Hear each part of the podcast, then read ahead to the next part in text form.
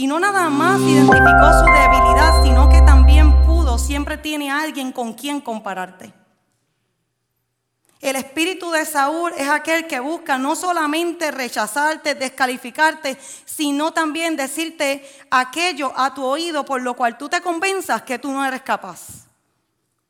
Siempre tiene alguien con quien compararte, usa la ofensa. Si una de las cosas que hablamos de las relaciones interpersonales buenas en la vida tiene que ver en aquellas que hay compasión, en aquellas que hay amor. Porque no hay relación donde no se experimente el amor. Ahora vamos a primera de Samuel 18, porque quiero comparar, este fue Saúl, pero quiero mover y ver el ejemplo de cómo se comportó, cuál fue la primera impresión de Jonatán con, con David. En primera de Samuel 18, 1, dice, una vez que David y Saúl terminaron de hablar, Saúl tomó a David a su servicio y desde ese día no lo dejó volver a la casa de su padre.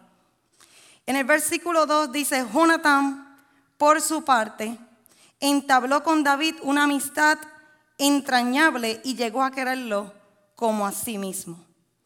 La relación y la primera impresión que se da de David a Jonatán no es una en la que hay desprecio, no es una en la que hay rechazo, no hay una en la que hay comparación, se da espontáneamente. Hay libertad. Hay una conexión espontánea donde tú dices, wow, esa persona definitivamente llegó a mi vida y no quisiera jamás desprenderme de ella. Alguien tendrá algún amigo que dice, ese amigo es más unido para mí que nunca en mi vida había conectado con alguien así. En esa relación se da una, hay paz, hay tranquilidad, hay confianza. Entonces Jonatán le deja no nada más la mejor impresión, sino que hay claridad, porque hubo algo que hicieron. Pero vamos a ir más adelante. Vamos nuevamente, si estás ahí, a primera eh, de Samuel 17:33. Vamos a estar moviéndonos comparando estas dos relaciones. En el versículo 33 le dijo, perdóname, 37, le dijo Saúl, ve y Jehová esté contigo. Ya una vez que David le responde, porque David le respondió, David no se quedó solamente callado, David le respondió y le dijo, esta es mi experiencia. Y llega un momento en que Saúl entonces le dice, ve, y Jehová esté contigo. Son personas que en ocasiones, lamentablemente, te van a usar. Quieren, tienen que ver para creer, te van a usar, te van a probar. Es una relación condicional. Sin, embargo, cuando comparamos en 1 Samuel 18 la amistad de Jonatán y David, inmediatamente dice en el verso 2, entabló con David una amistad entrañable y llegó, y llegó a quererlo como a sí mismo. Y tanto en el verso 3 lo quería que hizo un pacto con él. No fue suficiente nada más hacer una conexión de que su alma quedó ligada con la de David, de que hubo una conexión emocional Jonatán hizo algo más. Jonatán hizo un pacto con él, un compromiso. Hoy hay personas que han llegado a este lugar diciendo, Señor, yo quiero más. Hoy en este día yo me voy a bautizar. Y saben qué, aún si, si llegara a pasar que alguien dice, yo quiero bautizarme, las aguas están ahí. Las aguas están preparadas. Nosotros estamos preparados. El Espíritu Santo está aquí para ti. Y no hay nadie que detenga. Es cuando una persona dice, Señor, este es mi momento, este es mi compromiso. Así que si todavía hay batalla en tu corazón, está vencida. En el nombre de Jesús. Así que hizo un compromiso incondicional. Hizo pacto con él, se comprometió, hubo compromiso, porque no hay relación que no sufra. El amor es sufrido, es benigno. El amor todo lo cree, todo lo sufre, todo lo espera. No busca lo suyo. Y Jonatán no estaba buscando algo. Jonatán era hijo del rey. ¿Qué tenía que buscar Jonatán de David? Así que es una relación sincera, una relación espontánea, pero una relación seria que busca compromiso. No hay relación que no conlleve compromiso. Hay personas que nos han dicho, me gusta visitar aquí lugar de él pero quiero comenzar a servir, quiero comenzar a comprometerme. Este es tu momento. Y hoy vamos a darle un aplauso a todas las personas que han firmado, han estado hoy reuniéndose con el pastor. Un tremendo compromiso y modelaje de parte de todos ustedes. Pero no solamente eso, vamos al verso 38 a ver cómo se sigue comportando David en 1 Samuel 17. El verso 38 dice, luego Saúl vistió a David con su uniforme de campaña.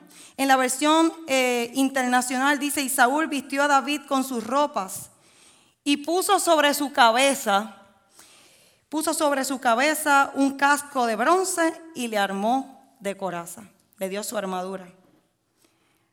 En las relaciones también tóxicas, mucho cuidado porque también hay personas que nos obsequian, nos elogian a cambio de algo. Esta relación era interesada. ¿Por qué Saúl estaba tan prevenido con David? ¿Por qué Saúl desde el principio lo juzgó? ¿Por qué Saúl desde el principio lo rechazó? Porque hace mucho tiempo ya Jehová había hablado a Saúl. Y ya hace mucho tiempo le había dicho que ya tú no serás más rey. Yo ando buscando uno que es perfecto. Ya Saúl sabía que había otro con el que se iba a encontrar. Y hay personas que cuando se encuentran contigo y tú tienes ya algo de parte del Señor, no quieren honrarte porque saben que tú eres el próximo para la temporada que Dios está obrando. Entonces Saúl tenía eso en su corazón, pero eso no se veía. Porque las intenciones del corazón solamente es Dios quien las escudriña. Y entonces lo obsequió y le dio vestiduras. Quizás pensó es insuficiente de la manera con el bastoncito, lo que tú tienes. Pastorcito, quizás con lo que tú tienes eres incapaz. Mentira. Entonces pierdes tu identidad cuando te colocas las vestiduras de Saúl. Te quitan tu esencia, te hacen dudar de ti, quería tener una garantía de su éxito. Si él gana la batalla, olvídate que tenía mi ropa. Yo me voy a asegurar de lo que él, él tenía, yo le puedo reclamar por eso. Eso se ve en las relaciones hoy en día. Pero aquí vamos a ver que Jonatán también le regaló a David. Veamos en primera de Samuel 18, verso 3. Dice, tanto lo quería que hizo un pacto con él se quitó el manto que llevaba puesto y se lo dio a David y también le dio su túnica y aún su espada, su arco y su cinturón. Aquí vemos dos regalos, perdón, un regalo, dos intenciones. Un mismo regalo, porque Saúl le estaba regalando también ropas, vestiduras, y Jonatán también le estaba regalando vestiduras pero vemos dos intenciones diferentes. Necesitamos como iglesia, como cuerpo de Cristo, también pedir, Señor, dame el don de discernimiento en estos tiempos. Que en mis relaciones yo pueda identificar de dónde proviene la intención del corazón de uno y del otro. Porque fíjate que Saúl le obsequió mirando su debilidad, mirando su incapacidad, pero Jonatán le obsequió mirando su unción, mirando lo capaz que era él de ser rey de Israel. Todavía Jonatán no conocía, pero Jonatán le obsequió todo para un reinado. El manto habla de justicia, el arco del alcance que él pudiera tener, las ropas de su identidad como rey, como hijo de rey, tú eres realeza. La espada, la defensa, es la palabra de Dios. El cinturón, su fuerza. Dos regalos, un regalo, dos intenciones. Sin embargo, cuando David se puso las vestiduras de Saúl, porque no fue que le rechazó el regalo, él lo intentó. Y dice en la palabra, en el verso 39 de 1 de Samuel 17, y ciñó David su espada sobre sus vestidos y probó andar o probó caminar, porque nunca había hecho la prueba con esas ropas.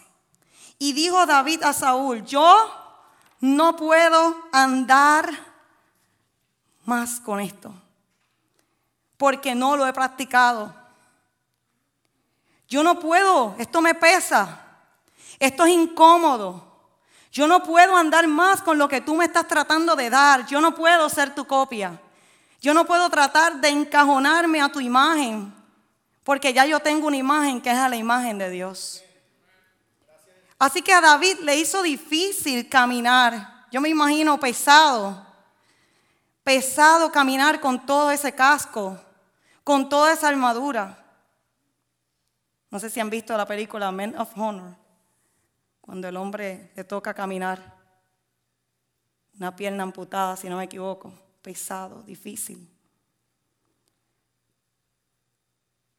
Hay muchas veces en que nos vemos tentados a aceptar los regalos o las ofertas de relaciones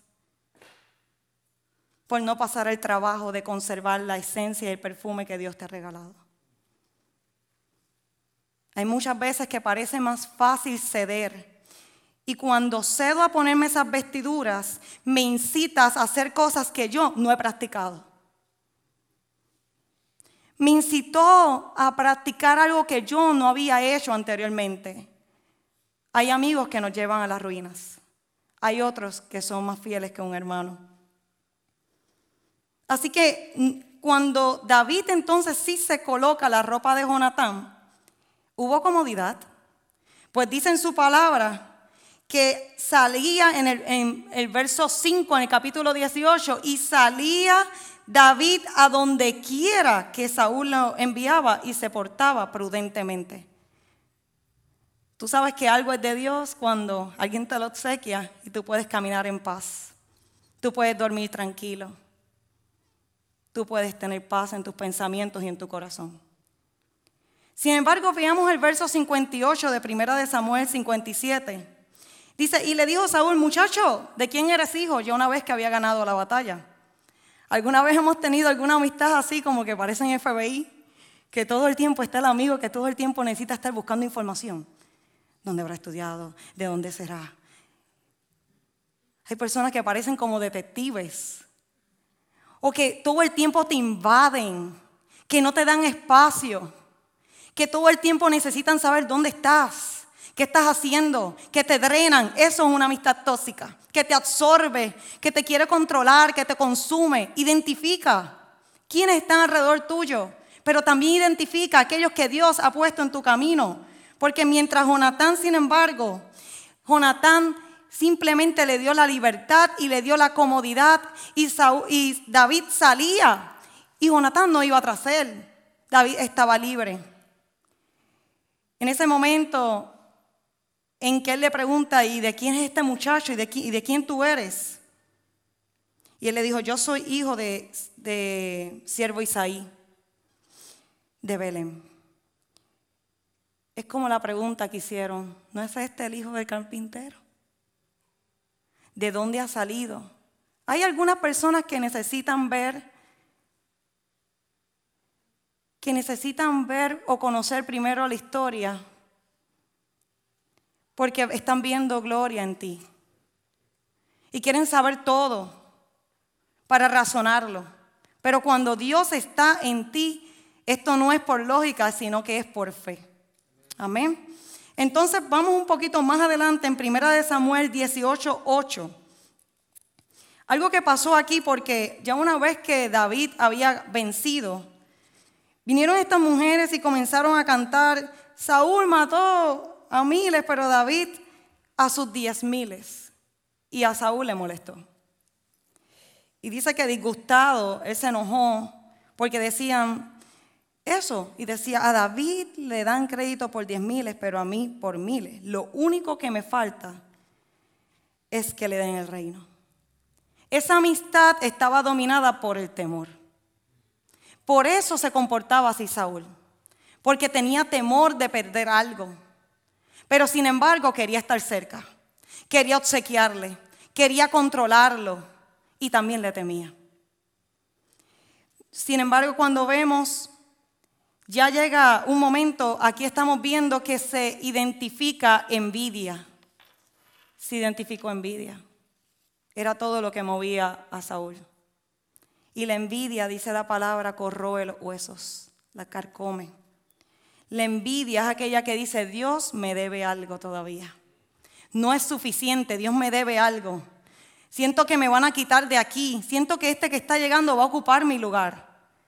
Y solamente la envidia, que dice que es una obra de la carne en Gálatas, se puede extraer de nuestro corazón confesando, arrepintiéndonos y celebrando una nueva vida en Cristo. Pero ya más adelante esa envidia, de ser envidia, es peligroso cuando vivimos en la carne. Es peligroso porque de envidia ya pasó a un deseo de destrucción, a un deseo de amenazas de muerte. Y en primera de Samuel 19 comienza diciendo, Saúl le comunicó a su hijo Jonatán y a todos sus funcionarios su decisión de matar a David. Comenzó con envidia, pero ya eso terminó en un deseo de muerte. Pero como Jonatán le, temía, le tenía tanto afecto a David, le advirtió, mi padre Saúl está buscando una oportunidad para matarte. Aquí vemos la diferencia entre una relación sana y vemos a un Jonatán que no le esconde nada a su amigo. A un Jonatán que es claro en su amistad. A un Jonatán que no es suficientemente el llevarme bien contigo, tener un compromiso, es que va más allá, que estoy dispuesto a poner mi vida por ti. Lo dijo Jesús. ¿Quién es el amigo? Aquel que está dispuesto a poner su vida por ti. Entonces Jonatán le advirtió, Jonatán lo protegió, Jonatán en ese momento no solamente le advirtió, sino también le dio una salida, le dio protección, lo guió. Y ahí más adelante en el verso 2 le dice, le dio aviso y le comienza a explicar todo lo que iba a hacer. Y algo que me gustó fue que le dijo, ¿cómo yo te podré reservar o, o no decirte algo que yo escuche de mi padre? Y aquí me llega a pensar cuando Jesús en Juan 15 habla acerca de la amistad, dice que todo lo que oí de mi Padre os he dado a conocer. Dios nos muestra una amistad entre aquí David y Jonatán que nos habla y lo vemos así en el Nuevo Testamento de la relación que Jesús quiere tener con nosotros. En primera de Samuel 20 llega un acontecimiento muy importante. 20 y 33, si puedes moverte conmigo.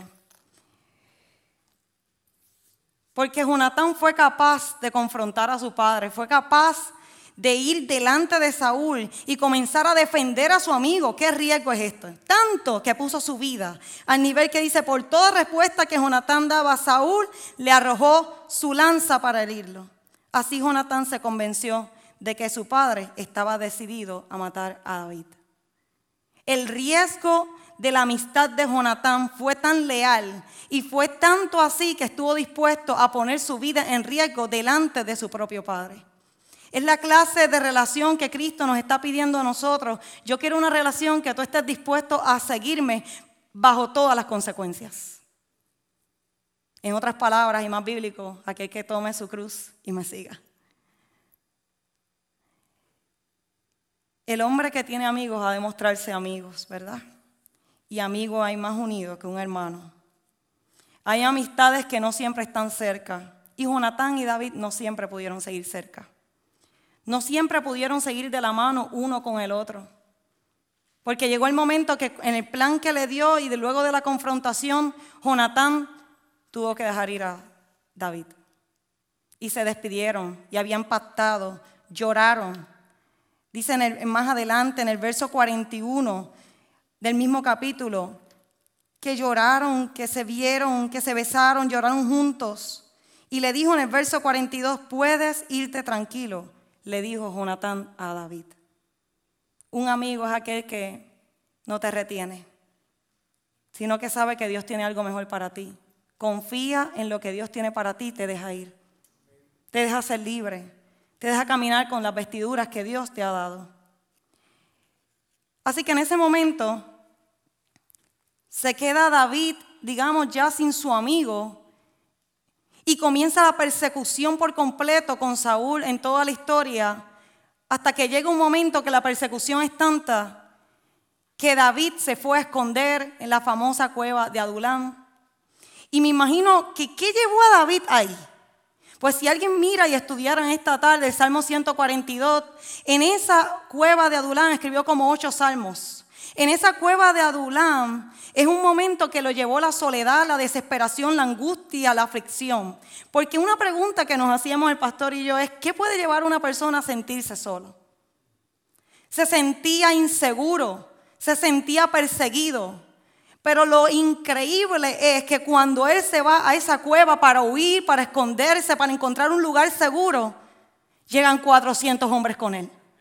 400 hombres también afligidos, endeudados, con problemas. Y ahí es que Dios nos enseña que no vivimos para estar solos. Porque no es bueno que el hombre está solo, viene y te rodea, viene y te llena la casa, viene y te envía personas, viene alguien y te llama, viene alguien y te dice estuve orando por ti. Y en ese momento empieza a llegar toda esa gente.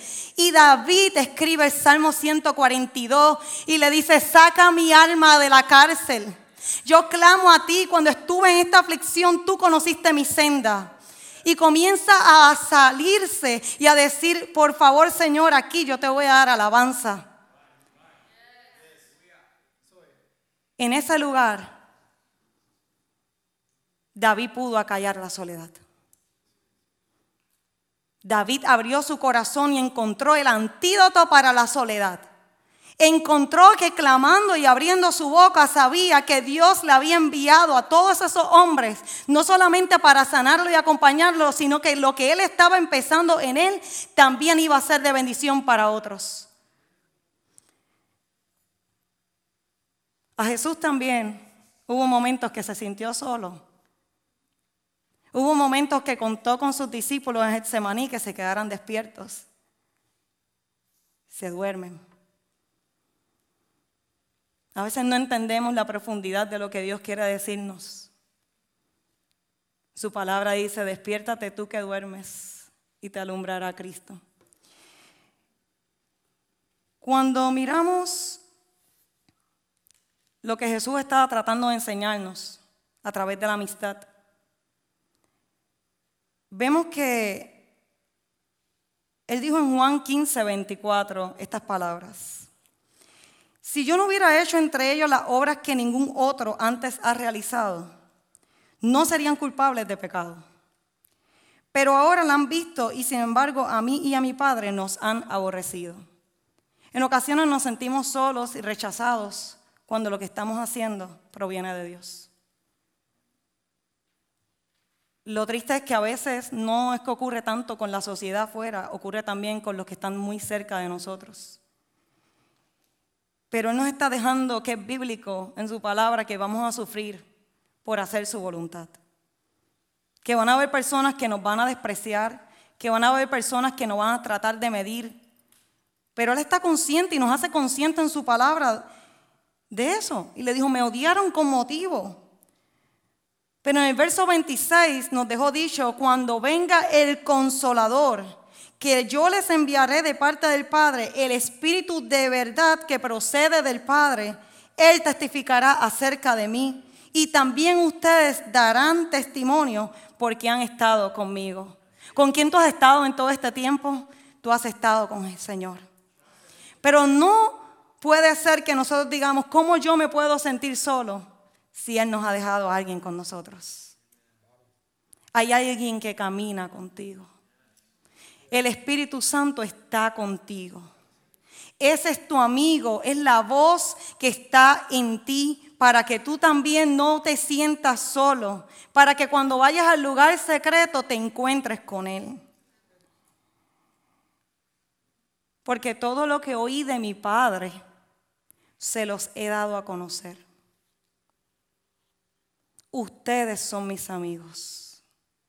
Si hacen lo que yo os digo. ¿Qué es lo que Dios está oyendo de su Padre que nos los quiere dar a conocer? Que nos ha dejado al Espíritu Santo con nosotros para que nosotros tengamos intimidad con Él y también le preguntemos. Él dice, clama a mí y yo te responderé. Y te enseñaré cosas grandes y ocultas que tú no conoces.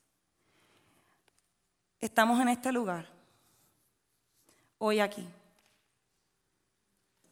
en un lugar donde seguramente has pasado momentos de tempestad, momentos de soledad, donde en ocasiones sientes que eres incomprendida, incomprendido quizás de aquellos que también amas y no logran entender quizás lo que Dios está haciendo en ti.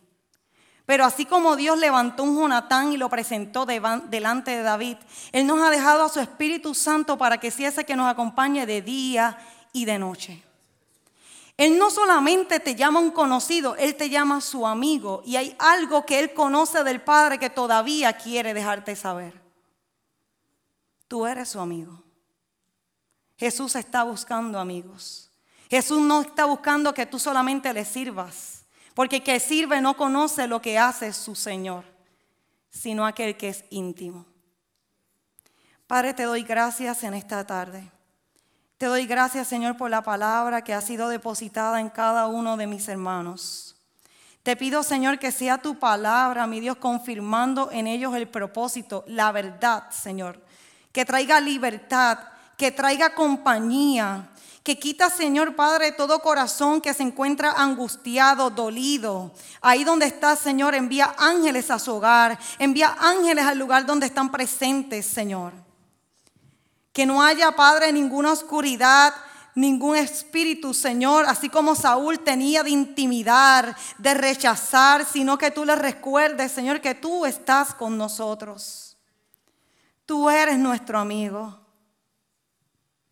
Recuérdale quiénes son en ti.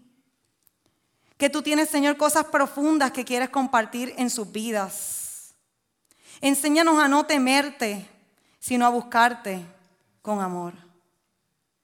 Te doy gracias, mi Dios, que hoy, Señor, salgamos de este lugar ministrados a través de tu palabra que tu palabra nos recuerde lo que somos y con quién caminamos. En el nombre de Cristo Jesús. Amén y amén.